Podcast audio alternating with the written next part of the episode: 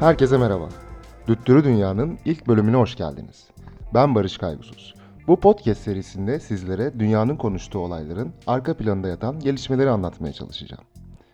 İlk bölümde Amerika'yı sarsan George Floyd cinayeti ve ABD polisinin siyahlara yönelik şiddet geçmişini masaya yatıracağız. Birçoğunuzun bildiği gibi ABD'nin Minneapolis kentinde George Floyd isimli bir Afrika kökenli Amerikalı kendisini gözaltına almak isteyen polisler tarafından boğularak öldürüldü. Floyd'un ölüm anını gösteren görüntüler sosyal medyada bir infiale neden olurken kayda alınan son sözleri de hızla bir slogana dönüştü. Nefes alamıyorum. Ancak slogana dönüşen bu sözler ABD için yeni değil ve geçmişi 6 yıl öncesine kadar dayanıyor. 6 yıl öncesine baktığımız zaman New York'ta bir kaldırımda sigara satmaya çalışan 44, 44 yaşındaki siyah Amerikalı Eric Garner'la karşılaşıyoruz. Garner o gün polis tarafından gözaltına alınmak istenmiş, yüzüstü yere yatırılarak üzerine bastırılmıştı. Bilincini kaybetmeden önce tam 11 kez nefes alamıyorum diyen Garner, kaldırıldığı hastanede hayatını kaybetmişti. Büyük tepki çeken olayın ardından Garner'ın ölümüne sebep olan polisler yargılansa da 4 polisin hiçbiri ceza almadı. Tıpkı polis cinayeti davalarında yargılanan polislerin %99'u gibi. ABD'de polis şiddetinin boyutlarına Washington Post'un derlediği Ölümcül Güç isimli rapor ışık tutuyor. Raporda Amerikan polisinin 2019 yılında 1004 kişiyi öldürdüğü, öldürülen kişilerden %26.4'ünün ise siyah olduğu belirtiliyor. Fazla değilmiş diye düşünmeyin çünkü ABD nüfusunun sadece %12, %12'lik bir kesimi siyahlardan oluşuyor. Aynı raporda hiçbir silah taşımadığı halde polis tarafından öldürülen kişilerin ise %46'sının siyah olduğu bilgisi yer alıyor. Bu Amerikan polisinin tehdit algısı ve ırk temelli ön yargılarını ortaya koyması açısından çarpıcı bir rakam. Peki Amerikan polisinin bu kadar kolay silahına davranıp tetiğini, tetiği çekmesinin en önemli nedenleri neler? Birçok kişi bu şiddet sarmalının en büyük nedeninin cezasızlık olduğu konusunda enfikir. İşlediği birçok cinayetten sorumlu tutulmayan Amerikan polisinin bu dokunulmazlığı kazanmasında en önemli faktörler ise birçok eyalette çok güçlü yapılanmaları olan polis sendikaları ve aslında soruşturmaları yürüten savcıların polislerle pratikte günlük hayatta kurdukları iş arkadaşlığı ilişkisi. Bunlara baktıktan sonra yeniden Floyd cinayetine ve sonrasında yaşananlara dönelim. Floyd'un öldürülmesinden 3 gün sonra ölüme neden olan polis memuru Derek Chauvin gözaltına alındı. Üçüncü derece cinayet ve ikinci derece katılsız adam öldürme suçlamalarıyla yargılanacak olan Chauvin, Minnesota eyaletinde bir siyahın öldürülmesi nedeniyle yargılanacak ilk polis olacak. Madalyonun diğer yüzünde ise ABD'yi sarsan gösteriler var. Floyd'un ölümünün ardından birçok Amerikan kentinde on binlerce kişi sokağa çıktı. Başta Minneapolis olmak üzere birçok kentte polis araçları, polis merkezleri ateşe verildi. Gösteriler günden güne bir ayaklanma görüntüsüne kavuşurken bu yönüyle aslında 1992 yılında Los Angeles'ta gerçekleşen ayaklanmayı anımsatıyor.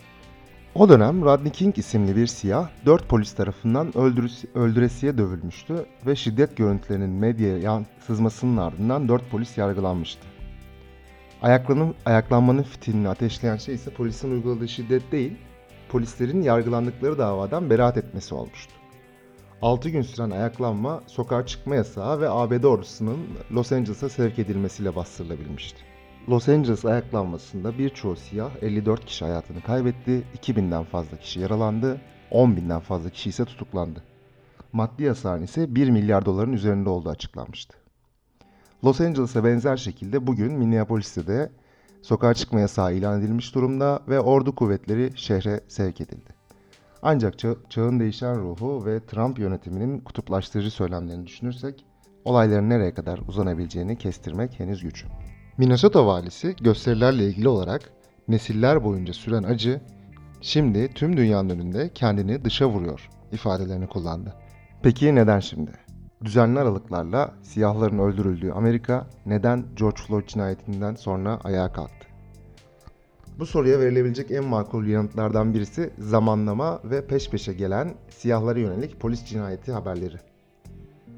Şöyle bir göz attığımız zaman 13 Mart'ta Kentucky'de Breonna Taylor isimli bir acil servis teknisyeninin ölümüne rastlıyoruz.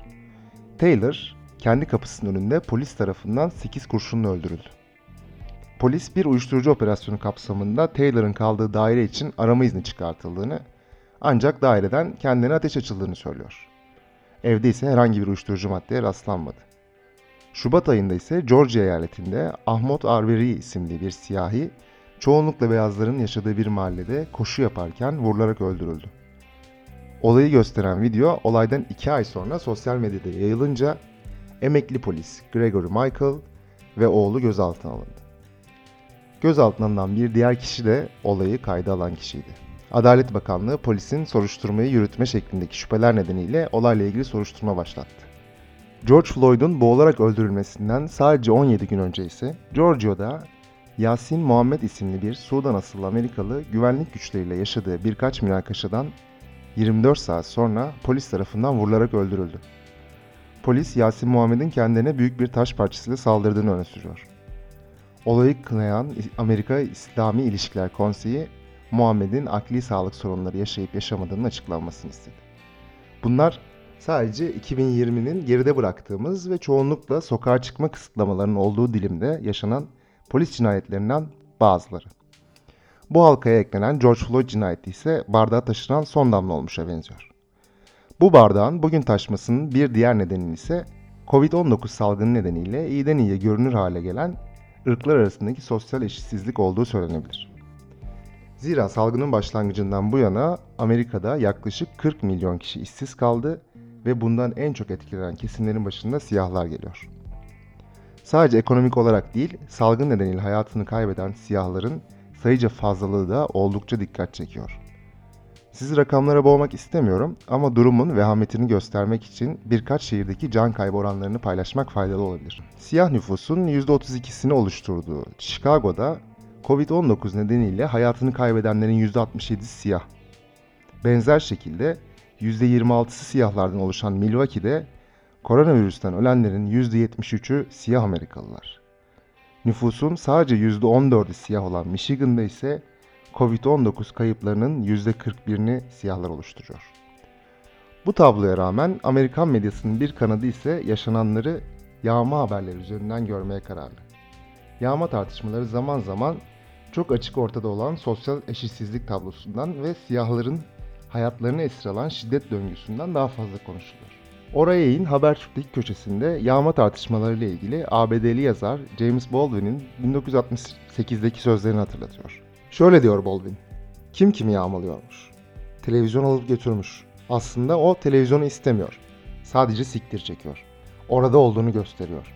Bütün medya, televizyonlar yağmacı deyip duruyor. Televizyonlarda hep siyahların ellerini mallara uzanırken gösteriyorlar. Amerikan halkında da böylece bu insanların onlardan her şeyi çalmak istediği algısı oluşuyor. Ama gerçekte işin kökenine kimse eğilmiyor.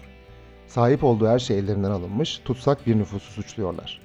Bence tiksindirici bir durum bu. Baldwin'den tam 52 yıl sonra siyah aktivist Tamika Mallory neredeyse tüm Amerikan kanallarında canlı yayınlanan konuşmasında yağma tartışmalarına benzeri sertlikte bir yanıt veriyor. Şöyle diyor Mallory.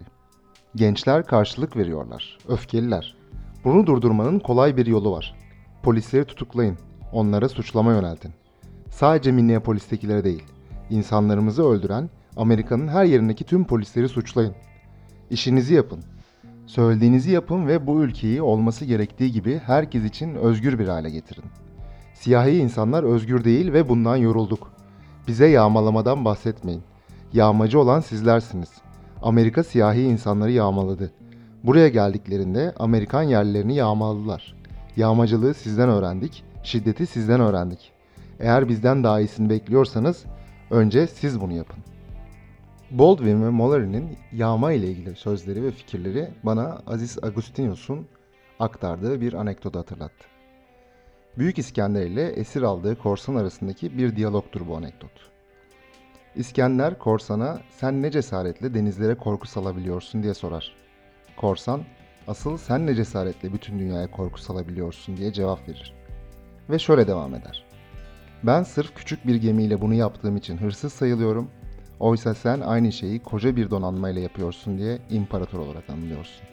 Bu kaydı oluştururken Washington Post'un ölümcül güç raporu, Society Pages'in polis cinayetleri makalesi ve NBC, El Cezire ve BBC Türkçe'nin konuyla ilgili haberlerinden faydalandım. Beni dinlediğiniz için teşekkür ederim. Gelecek bölümde görüşmek üzere, hoşçakalın.